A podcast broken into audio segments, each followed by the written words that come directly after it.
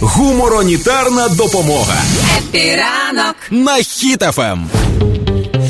З усіх національностей, які воюють на боку РФ, буряти виявляються наймерзеннішими, походу. Вони вони дійсно такі орки-орки. Е, наголошую, не всі буряти, а ті, які буряти е, воюють.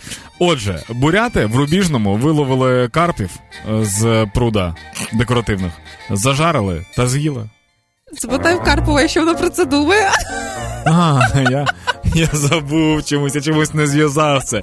Ну коротше, там був був бізнесмен, е, мабуть, якийсь, який е, в пруду е, розводив карпів. Так. Е, ти бачила, ну ти розумієш, Карпів, карп такий, да, такий ні, який червоний, такий гарний, такий, так, Бачила. такий з, з хвостами, зі всякими Твій запах, захват мені дуже подобається. Бачила. Ну, бо вони прикольні, це ж японські такі штуки, їх ще малюють в аніме дуже дуже гарними. Вони їх виловили та з'їли. І е, от що я думаю, чи можуть зараз люди дуже швидко, розумію, що зараз дуже важко, але всі, в кого є декоративні акваріуми, е, швидко розводити рибу фугу.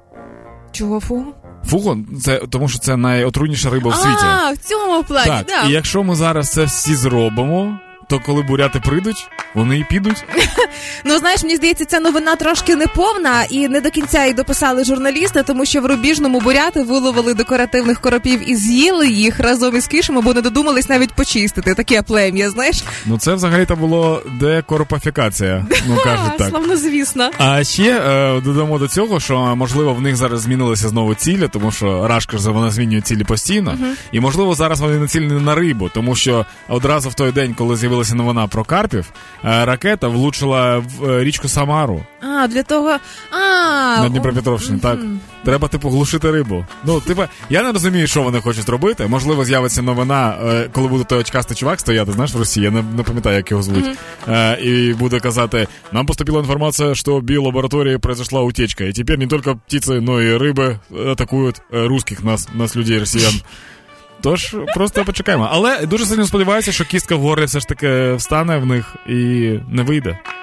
Як, як в далекого родича мого діду. Жахлива ситуація, зараз розповім тобі. Ти ж росіянин, так? 11-12. Happy ранок на Хіт FM. Тримаймо настрій, тримаймо дух.